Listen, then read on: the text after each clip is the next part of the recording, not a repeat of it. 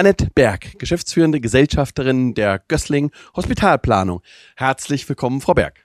Schönen guten Abend, danke, dass ich hier sein darf. Freut mich sehr. Frau Berg, Sie beschäftigen sich einerseits mit der Planung von Krankenhäusern, von Medizintechnik, der Architektur. Nehmen Sie uns doch bitte einmal mit in diese Bereiche.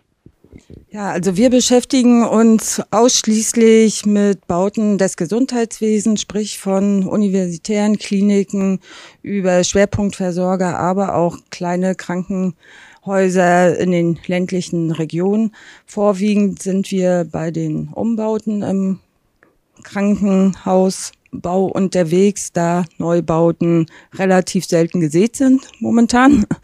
Ähm, ja, wir planen die Architektur und speziell auch die Medizintechnikplanung, ähm, sind aber auch teilweise bei kleineren Projekten als Generalplaner tätig. Sprich, dann machen wir neben der Architektur auch noch die Haustechnikgewerke, Heizung, Lüftung, Sanitär, die wir uns dann über ein angeschlossenes Büro dann mit uns zusammen dem Auftraggeber zur Verfügung stellen können.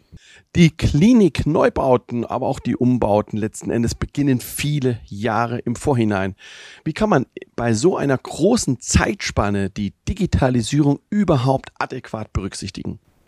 Das berücksichtigen wir, indem wir engen Kontakt auch mit den Herstellern von digitalen Anwendungen haben. Das ist auf der einen Seite die Geräteherstellerseite, zum anderen sind das aber auch EDV-Anbieter, Datenanbieter, die Software anbieten. Hier sind wir im engen Kontakt auch immer mit den entsprechenden Firmen, bilden uns fort, sodass wir eigentlich auch schon zum frühen Zeitpunkt in der Planung auch schon zukünftige Entwicklungen einplanen können und berücksichtigen können, auch in der Grundrissplanung und in der Strukturprozessabbildung von Behandlungsabläufen. Die Halbwertzeit von Gebäuden und von Medizintechnik ist unterschiedlich.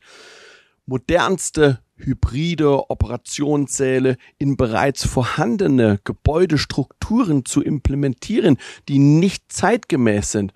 Welche Herausforderungen sind in diesem Zusammenhang zu berücksichtigen? Bei Umbauten ist es generell eine Herausforderung, neue Strukturen zu implementieren. Da haben wir neben alter Infrastrukturtechnik auch äh, Anforderungen an den Brandschutz zu erfüllen auf der einen Seite, äh, der in den meisten Kliniken nicht adäquat abgebildet ist. Da gibt es so die eine oder andere Überraschung. Ähm, und bei der Digitalisierung ist das das Gleiche. Wir müssen schon zu einem sehr frühen Zeitpunkt äh, die Vorgaben an die Haustechnik und auch auf, an die Architekturplanung, wenn das ein anderes Architekturbüro macht, vorgeben. Wir müssen immer einen Schritt voraus sein, damit diese Angaben und Vorgaben auch adäquat in die Planung mit einfließen können.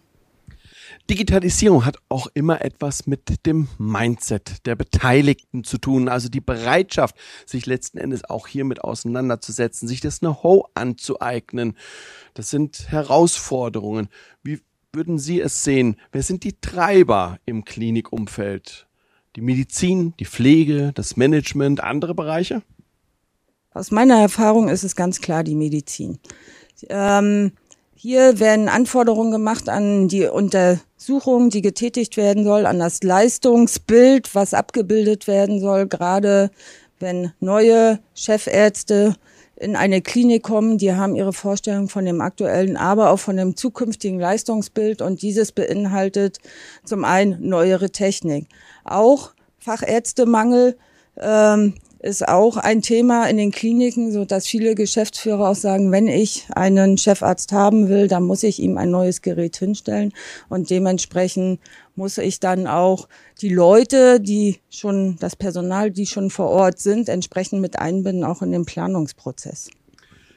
Gebäude sind nicht nur Hüllen für Unternehmen und im eigentlichen Kern des Gesundheitswesens geht es um Diagnostik und Therapie. Menschen arbeiten dort, verrichten dort viel Zeit. Wie gelingt es ihnen, eine Symbiose herzustellen zwischen einerseits der Funktionalität und andererseits der Ästhetik? Da ist das Hauptaugenmerk eigentlich auf ein ansprechendes Farb- und Materialkonzept eindeutig zu legen. Personal äh, verbringt 80 Prozent äh, auf der Station und muss sich auch entsprechend wohlfühlen.